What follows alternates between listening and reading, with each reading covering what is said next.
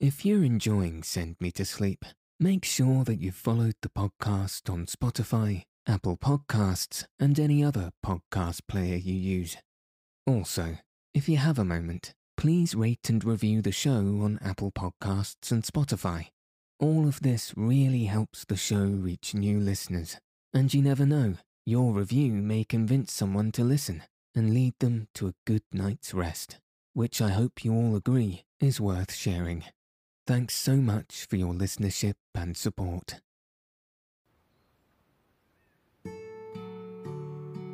Welcome to Send Me to Sleep, the place to find a good night's rest. My name's Andrew, and I'm so pleased you've joined me tonight and taken this time for yourself to ensure you get a peaceful night's sleep. Tonight, we'll be taking a stroll along the woodland path with naturalist author Winthrop Packard. We'll be witnessing the early arrival of butterflies and meandering through the light showers of April. If you haven't already, find a nice place to get cozy. Take a deep, relaxing breath and settle your body in whatever way feels most comfortable. Now, all you'll need to do is follow the sound of my voice. So let your eyes fall heavy and your breath soften as we settle in for a peaceful night's sleep.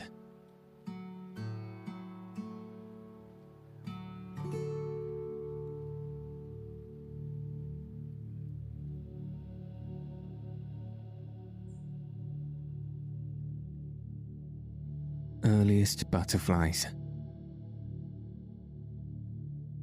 Just as in midsummer, the people of the little pasture and woodland hollows must envy those of the hilltop their cool, breezy outlook.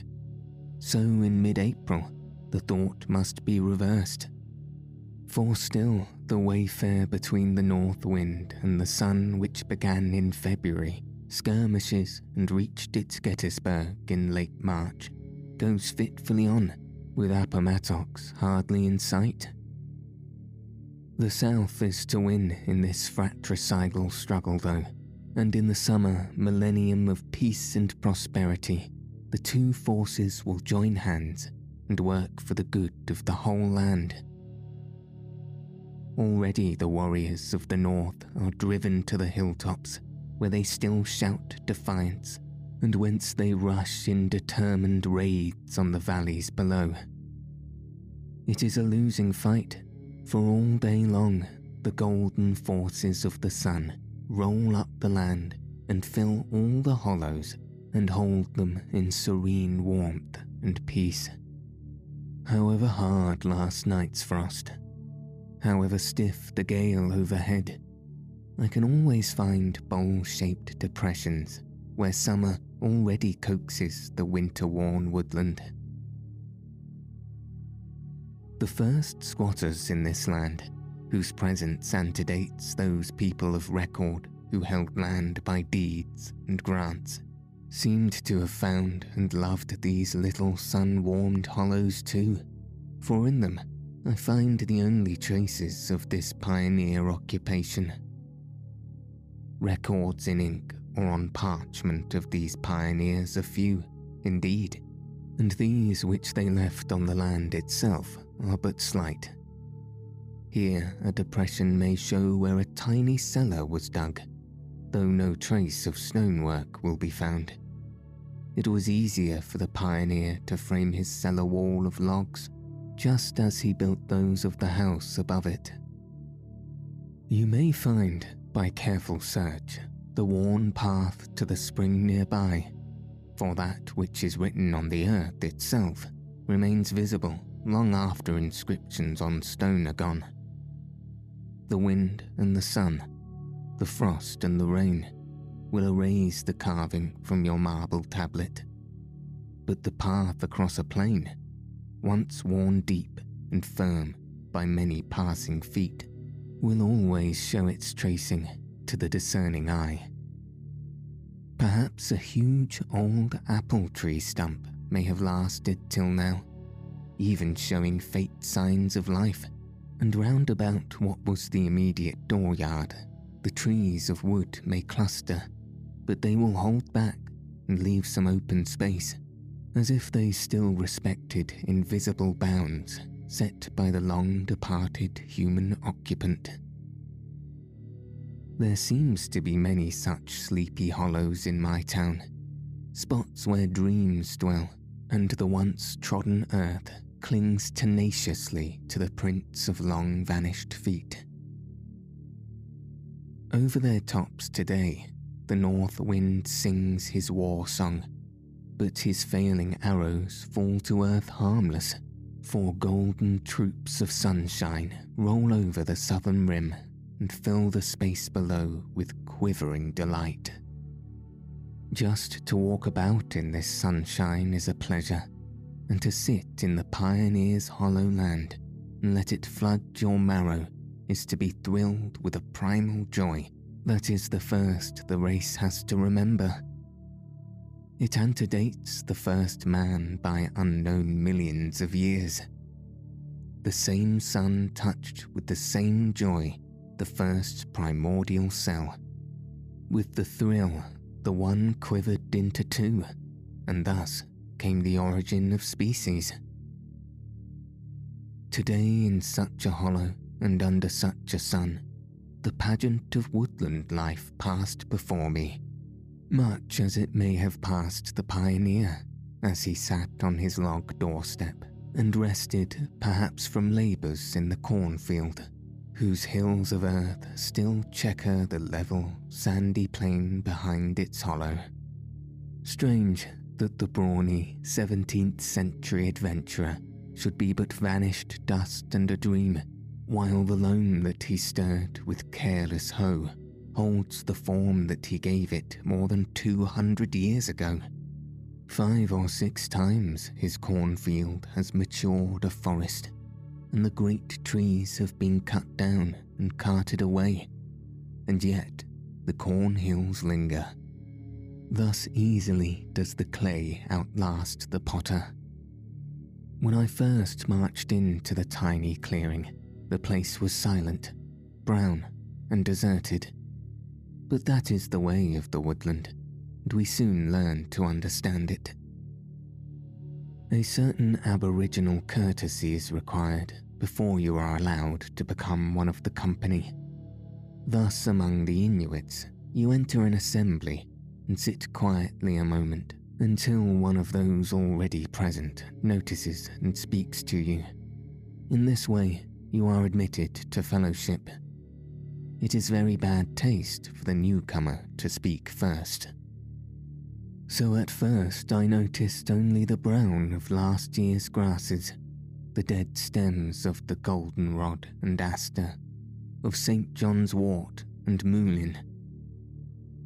A tiny cloud slid across the face of the sun, and a scout of the north wind blew down the slope and chilled the golden glow of sunlight with which the hollow had seemed filled to the brim. Looking down into it from a sheltered spot on the rim, I had thought the place full of dreams of June. As I sat down in the shadow on the pioneer's grass plot with the scouting north wind at my back, it was rather a recollection of November. A dead leaf frightened by that scurrying wind, dashed down over the treetops and lighted a brown splash on the pale, dead grass. Then, all in a moment, the cloud blew by. The north wind saw the enemy all about him in force and dashed over the rim of the hill, the amber warmth of the sun descending and filling the cup to the brim with the gentle ecstasy of returning summer descending and filling the cup to the brim with the gentle ecstasy of returning summer. In the still radiance, the brown leaf floated into the air again, hovered a moment before my very eyes, and lighted nearby on the grey bones of what had once been the pioneer's apple tree. Thus I received my introduction. I had been spoken to by one of the people of the place, received my accolade as it were, and was privileged to see clearly. For the brown leaf was not a brown leaf at all, but a hunter's butterfly.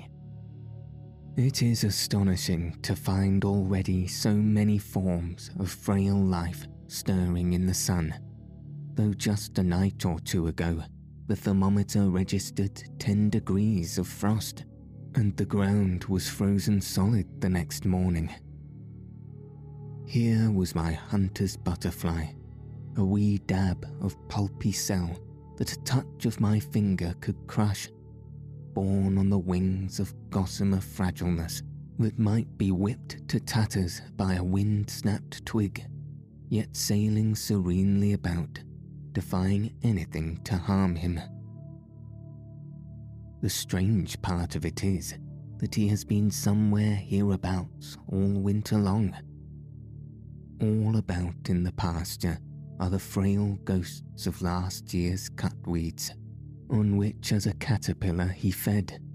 But it is six months at least since he cast off his chrysalis skin and emerged in his present form to face bitter winds and a constantly lowering temperature.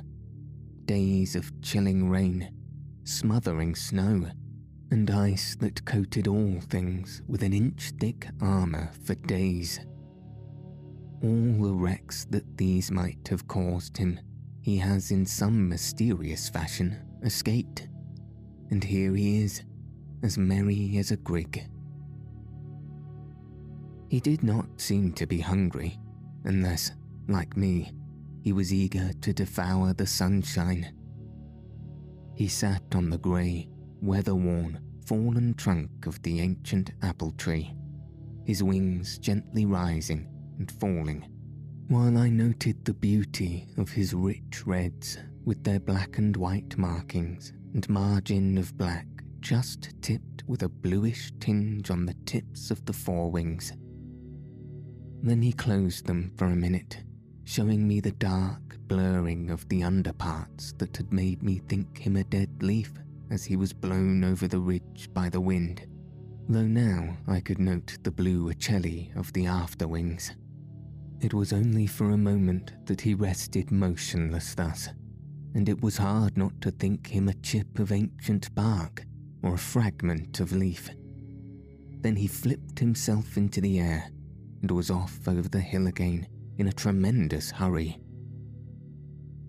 All butterflies get occasional aerograms and go off as if on a matter of life or death in response to the messages. But it seems as if these overwinter chaps are especially subject to them in the first warm days. Later, an angle wing came down into my valley, but he did not stay long enough for me to find out which of the graptas he was whether the question mark or the comma. Grapta interrogationis or grapta comma. I should call him the comma, for his stop was of the shortest, if it were not that my doubt of his identity leaves me with the query. The rush of his business was even greater than that of Pyrameis huntera, and with one flip of his crooked edged wings, he was out of sight. Three other butterflies I saw during the day in the neighbourhood of my sunny hollow. One, the morning cloak, Vanessa antiopa. I always expect to see on warm days in the sunny brown woods of April, and am rarely disappointed. Another which took the air from the hillocked ground of the two century old cornfield, I thought to be Vanessa j-album, more familiarly known perhaps, as the Compton tortoise.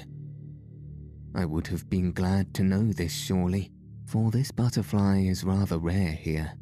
But bless me, he went off over the hills at a rate that shamed the flippity angle wing. These dilly dallying butterflies of the poet, indeed. They are the busiest creatures of the whole woodland. Last of all was a little red chap that shot through the rich gold of the sunlight quite like an agitated bullet, his motor doing its very prettiest with the muffler off and both propellers roaring. Orville Wright could not have caught him. It was but a brief glimpse that I got, but I took him for one of the skippers, perhaps the silver spotted, which is common here, though I have never seen one so early before. He was burly, thick necked, short winged, which is characteristic of Hesperids. I would have been glad to know what these early butterflies find to eat. Certain flowers are now in bloom, but you never find a mourning cloak or a hunter, a question mark or a painted lady fluttering about them. The bees are in the willow blossoms and the alder catkins after pollen. The maples are in bloom. You can find hepaticas and violets, chickweed, crocus, snowdrop, and, I dare say, dandelions in blossom. And almost every day, some new shrub or shy herb sends perfumed invitations out on the messenger winds. Yet I find April butterflies most partial to such sunny spots as the ancient cornfield where pines and scrub oaks will give no hint of blossom for weeks to come, and only dry lichens seem to flourish on the twig and chip encumbered earth. Here, the dainty cladonias thrive, the brown fruited lifting tiny cups to the sun, while the scarlet crested help this and the fringed variety to make crisp, tiny fairy gardens that will show you great beauty if you put your nose to the earth as the butterfly does in looking at them. Perhaps these earliest spring butterflies sip from brown cups or draw from frost moistened scarlet crests some potent elixir which warms the cockles of their wee hearts during the frigid nights of our Massachusetts Aprils. I hope so. I never catch them sipping honey at this time from any of the recognized sources. Perhaps the full flow of sap, which is fairly bursting the young limbs of the trees, now leaks enough to give syrup for the tasting, and they are thus more fortunate than their brethren, who will come later and dance attendance on lilac and milkweed. Maple sugar is better than honey. There will be blossoms enough for them in the little hollow by and by, though at first it looked so brown and sere. Little by little, after my initiation at the antenna of Pyrameis huntera, I began to see them, a rosette of green under my elbow, perhaps, or a serrate tip further on, all under the brown grass the green rosettes of biennials and perennials have waited all winter long for a time like this. Out of the cores of growth built with slow labour in the increasing chill of autumn, they are now sending new leaves, one after another, in rapid succession, that top the brown grasses and begin to wreathe them with the tender green of spring. There is joy in their very colouring as they stretch up to meet the enfolding warmth of the sun. Here, an early buttercup waves a cleft and somewhat pinnate hand to me with jaunty assurance, though in the heart of its cluster is as yet no sign of the ascending stem that is to bear the glossy, yellow bloom aloft. Dandelion leaves shakes their notched spares all about proud that their buds are already visible, though still tucked down in the heart of the plant and showing no sign of yellow.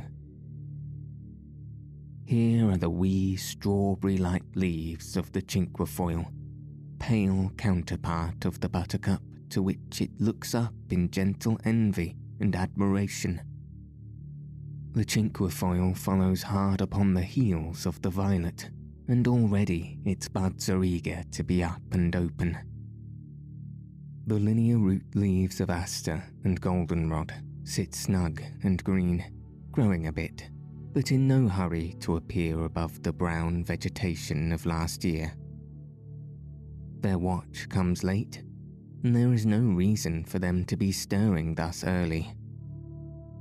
Getting ahead of the lazy wood grasses that have hardly begun to put out tiny spears that eventually will stab through the old fog and help the others to make a new tapestry carpet from the empty woodland spaces.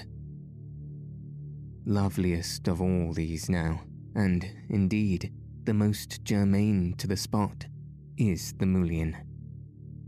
All winter long it has sat serene and self sufficient under the snow, armour encased in pellucid ice, or in the bare, bitter nights when the stars of heaven were one solid coruscation of silver and the still cold bit very deep.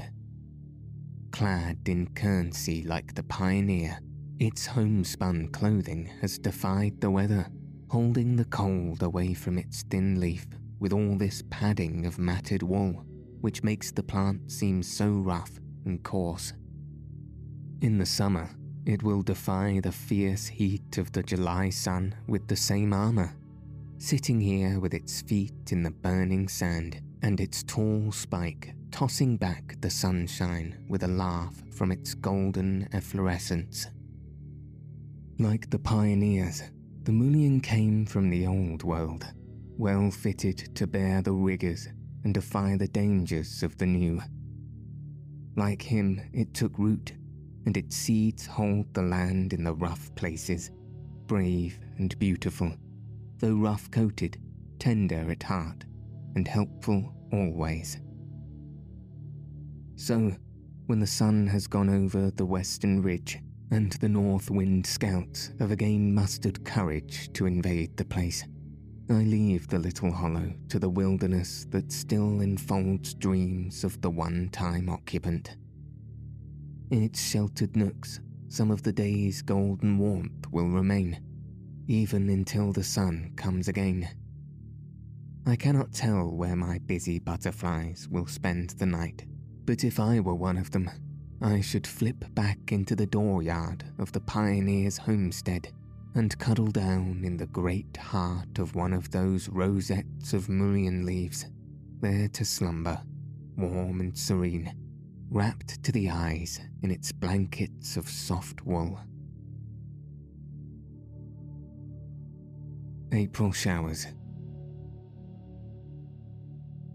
At nightfall, the wind ceased, ashamed perhaps of its prolonged violence, and we felt the soft presence of April all about. Someone had suddenly wrapped the world in a protecting mantle of perfumed dreams. Hitherto, it had been struggling to realize spring, succeeding here and there indeed, but always against cold disfavour and sullen opposition. Now, in a breath almost, joys and relaxations had come to all outdoor creatures, and the air itself was suffused with tears of relief that brimmed over and made little laughing patterns on bare twigs and brown grass. Till then, we had had no green of spring. The woodland world had been pink and amber and full of soft yearnings of colour in hope and promise. Flowers had struggled bravely forth here and there, but they had smiled patiently on a land brown with pasture grass of last year. Yet in a night, the full warmth of April fondness and her tears of joy at being really home again changed all that. Under the patter of wee showers, the wan grasses of last year laid weary heads upon the black earth beneath them and went to sleep, while in their place sprang the lush green spears of this year, glinting back a million joyous facets to the next morning's sun, that thus seemed to sprinkle all things with gleam of jewels. They came very softly at first in the black dust, these April showers, growing out of the air so close to my cheek that their touch upon it was infinitely fine and soothing. Thus the dew touches the grass on still nights in summer. To be alone in the pasture on such a night is to become one with all the primal gentleness of the universe. I could feel the happiness of the pasture shrubs and the perennial herbs and germinating annuals growing now on the warm bosom of Mother Earth, tucked away beneath the perfumed robe of an April night. The night before, the cold sky was blown miles high in the air by the rough winds. The pasture people sighed and shrank and shivered. The night out of which April showers were to be born descended like a benediction and swathed all humble things in caressing warmth that was tremulous with moisture and perfume. With the rain came gentle woodland sprites, and while it played them a merry, ghostly tune, they worked in harmony. They pressed the wan brown grass lovingly down and patted the black earth over it till it went to sleep. They pulled lustily at the germinating blades, and in their labour, there under the darkness, they painted out in a night the brown of last year with the verdant pigment of this. They hammered and pried at the tough, varnished outer husks of buds, and finally worked them open and began unfolding the soft yellow green of the young leaves within. Thus, the tips of huckleberry twigs, which had given a soft shade of wine red to the pasture all winter long, lost this tint and burgeoned into palest green, and the shadbush buds began to shake loose their racemes of blossom. The little people worked in squads, and showers played their merry tune hither and yon as they laboured. All through the night, the fresh smell of the open pores of earth met you everywhere, and moist air built upon this all other odours and carried them very far. An open kitchen door in the distance let out not only a rainbow edged blur of yellow light, but the smell of fresh baked bread calling on the table before being put away in the big stone crock in the pantry by some belated New England housewife. With the lullaby roar of the distant brook came the odour of the willow blossom, and with a shift of wind, the faint resinous perfume of the pine wood. The darkness which blots outlines from the sight leaves the location of things to the other senses which serve faithfully. Scent and sound are as apprehensive as sight. Often, walking in the darkness, one may feel faintly the obscure workings of a sense which is none of these, whereby he dodges a tree trunk or a fence corner which he feels is there, yet through none of the five ordinary senses. The darkness gives us antennae. The April showers touch with caressing fingers the chords of all things and bring music from them, each according to its kind. In the open forest, under deciduous trees, the dead leaves thrummed a ghostly dirge like that of the dead march in Saul. Winter ghosts marched to it in solemn procession out of the woodland. Memories of sleet and deep snow, ice storm and heart-breaking frost tramped soggily in sullen procession over the misty ridge and on northwards towards the barren lands to the north of Hudson's Bay. Thrilling through this solemn march below, I heard the laughing fantasia of young drops upon burgeoning twigs above dirge and ditty softening in distance to a mystic music, a rune of the ancient earth. In the open pasture, the tune changed again. It was there a chirpy crepitation that presaged all the tiny, cheerful insects whose songs will make May nights merry. These, no doubt, take their first music lessons from the patter of belated April showers on the grass roofs of their homes. But it was down on the pond margin that I found the most perfect music. Slender mists danced to it, fluttering softly up from the margin, swaying together in ecstasy, and floating away in a grey dreamland of delight. It was the same tune, with quaint, syncopated variations that the budding twigs and the brown pasture grasses had given forth, but more sprightly and with a bell like tinkle, more clear and fresh than any other sound that can be made.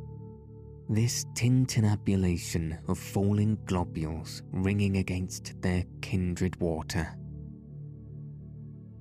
Every drop danced into the air again on striking, and in the mellow glow of an obscure twilight, I could see the surface stippled with purling light. Then through it all came a new song the first soloist of the night, the first of his kind of the season, thrilling along, dreamy, heart stirring cadence of happiness, the love call of the swamp tree frog. As the pattering music of the April showers on the waiting land is a rune of the ancient earth, so the love song of the swamp tree frog dreams down the years to us all the way from the Carboniferous Age. When the coal measures were forests of tree ferns, and the first men paddled through streaming shallows in their shade, the swamp tree frog was a tree frog instead, and sang his soothing song from their branches. Since then, he has degenerated and has lost most of the adhesive power of the tiny discs on fingers and toes. He no longer clings readily to trees and is but an awkward climber.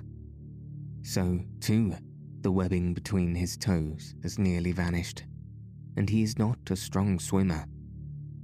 He haunts the shallows of the swamps and the sunny pools on the margin of the deep cove. Perhaps he knows that he is degenerate, and that his safety lies mainly in silence and obscurity for he sings rarely, except in the first heyday of spring, when the air is full of soft mists and warmth that stirs the deep lying memories of the Carboniferous Age. He is a beautiful fellow, hardly more than an inch long, often flesh coloured, and with coppery iris tints that should make the mouths of frog eating creatures water it is for desire of him, I believe, that the pickerel haunt that veriest shallows at this time of year, where you may see them of an evening, with their back fins sticking out, like the latticed sails of a Chinese junk. I do not believe there is anywhere to be heard a dreamier or more soothing lullaby than that sung by the swamp tree frogs of a misty April night to the tinkling accompaniment of showers pattering upon the dancing surface of the pond. It begins in a sigh, swells till it stirs a memory, and dies away in a dream of its own happiness. All the warm, soothing night, the swamp tree frog sang, and the showers made music for the labouring sprites. And when the morning came, it was to a world new clothed in all Easter finery. The raindrop sprites had beaten and relaid the pasture carpets that had been so brown with the dust of last year. And now they were so clean and had such a soft, green nap that it was a renewed pleasure to walk on them. Green, too, was the wear of many of the pasture shrubs, and the fripperies of the shadbush made the more sober ones turn heads to look at her again. Already she had creamed the sage green of her delicate gown with the white of opening buds, and the berry bushes, and the wild cherry, and the viburnums, and all the other early flowering shrubs felt a touch of their own coming joy in just looking at her. Loveliest of all these pasture folk was the sweet gale. If you would know how beautiful just catkin can make a slender, modest creature, you should hasten into the pasture now and take note of her. Until last night, you would have passed her by without noting, so modest and reticent she is. The other two members of her family have been for months more in evidence. The sweet fern keeps some of her last year's leaves still, and as you pass, tosses a bouquet of perfume to you that you may know she is by the bayberry holds blue candles to the wind all winter, and the incense of them carries far. But the sweetest gale is too modest and sigh for such things. She just sits quiet and unobserved, and thinks holy thoughts, and because she does so, it seems as if all the warmth and kindness of April sun and April showers touches her first. The catkins of the sweet fern were still hard and varnished, and had not cracked a smile this morning after the night of April showers. Not a candle of the bayberry had melted or shown flame in all this softness and warmth, yet there stood the gentle, sweet gale, all aflame with soft amber and pale gold, a veritable burning bush of beauty there is no perfume from these blossoms, so gently shy and self contained is the plant. Both the bayberry and sweet fern will woo you from a distance with rich aroma, but only after the leaves have come, and then only if you bruise them will you get a message from the shy heart of the sweet gale. On such a morning, it seems as if all the birds were here, flitting back and forth through the soft, blue, early mists, and singing for pure joy in the soft air and gentle warmth. For the first time, the robins sang as if they meant it, not in great numbers, though there are legions of them here, but enough that you can easily forecast the power of the full chorus which will tune up a little later. Blackbirds and bluebirds carolled, and song sparrows fairly split their throats, and now and then a flicker would sit up on a top bough, clear his throat, throw his chest, and pipe up, tucker, tucker, tucker, then abash at the noise he had made, going off on tiptoe, very much ashamed as well he might be. Not a fox sparrow could I see. I think they went on the day before, but a kingfisher was flying from cove to cove, springing that cheerful cry of his, which sounds as if someone were rattling a stick on his slats.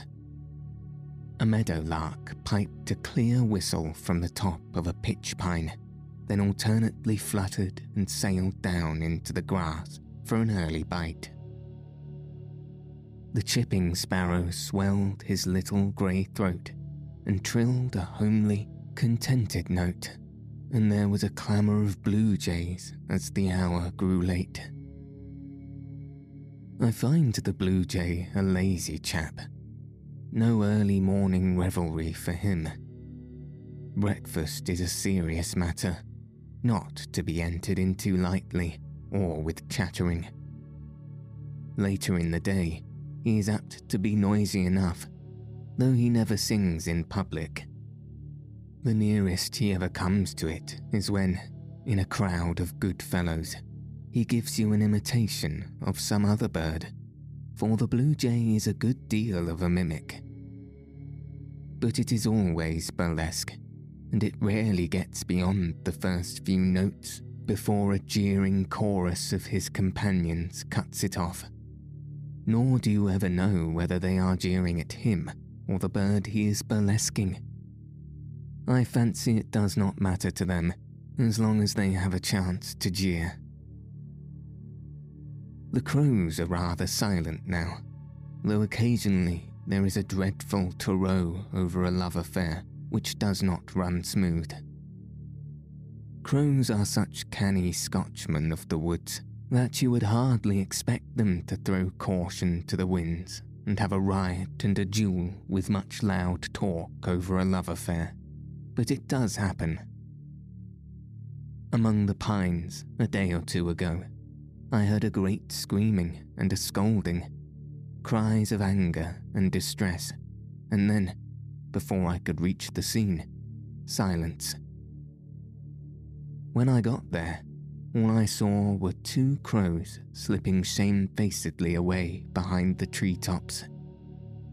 I thought it merely a lover's quarrel, but the next day I found beneath the pines, not far from the spot, a handsome young crow dandy, dead. It puzzled me a bit. He bore no marks of shot, but seemingly had died by violence. He was a stout youngster and had been in the prime of his life and vigour. This morning, when all the soft glamour of the spring seemed made for lovers, and many of the birds were very happy about it, I heard another crow quarrel going on, and was mean enough to spy on it. There was a lady, very demure, and there were two lovers, anything but demure. Neither could get near enough to the lady to croak soft words of love in her ear, for the other immediately flew at him in a rage. The two tore about among the trees, hurling bad words at one another. It was distinct profanity. They towered high in the air and dove perilously one after the other back into the woods again, screaming reckless oaths. Now and then they came together, and one or the other yelled with pain. It lasted but a few minutes, but it was a very hot scrimmage. Then one of them evidently had enough and had abandoned the fight, taking refuge in a thick fir tree near me. Not one of the three minded my presence. The victor went back to his lady love on mincing wings, and though I could not see them, I knew that he was received with open favour, for the cooing and cawing that followed was positively uncanny. As a reckless freebooter, a wise and jovial latter day Robin Hood of the woods, I like the crow. But his love making voice, dear me. One of Macbeth's witches might address the cauldron in the same tone. Evidently, the discomfited rival thought so too for he began to jaw in an undertone and flew grumbling away, mostly on one wing. I have no direct evidence, of course, but I think my dead crow came to his untimely end in one of these duels between rival lovers.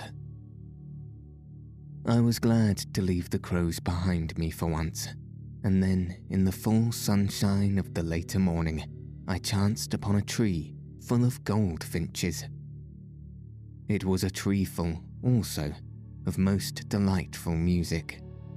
Each bird was vying with the other in a spring song that was more in tune with the surroundings than any ever written by Bach or Schumann, a perfect outgiving of blossoming delight. The birds themselves have just come into new bloom. Like the sweet gale, they seem to have put on new colours of gold almost in a night, for they made yellow gleams that were like blossoms all about on the bare twigs, their black wings making the colour more vivid by contrast. Yesterday it was, or was it the day before, that these lovely singers were going about in sober brown, like sparrows. Now suddenly, they are splashes of tropic sunshine. It is their mating plumage which they will wear until late August, which puts them in brown again. They are so happy about it, and their rich, variable songs are such a delight that I am glad they do not quit wooing and go to nest building until late June, the latest, I think, of all our birds. And while I listened to the goldfinches, a tiny bit of sky fell. It lighted on a leaf by me and expanded its wings and enjoyed the full sun.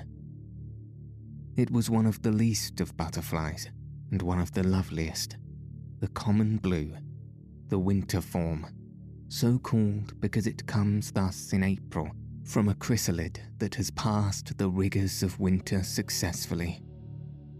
Like the blossoming sweet gale, the song of the swamp tree frog, and the gold of the goldfinch's plumage, this tiny, fearless bit of blue is a seal of the actual soft presence of the spring, which comes only when the April showers have made her calling and election sure. To be sure, we might have a whiff of snow yet, but it will be only the dust blown far from the fleeing feet of those winter ghosts, now scuffing the tundra up where the Saskatchewan empties into Hudson's Bay.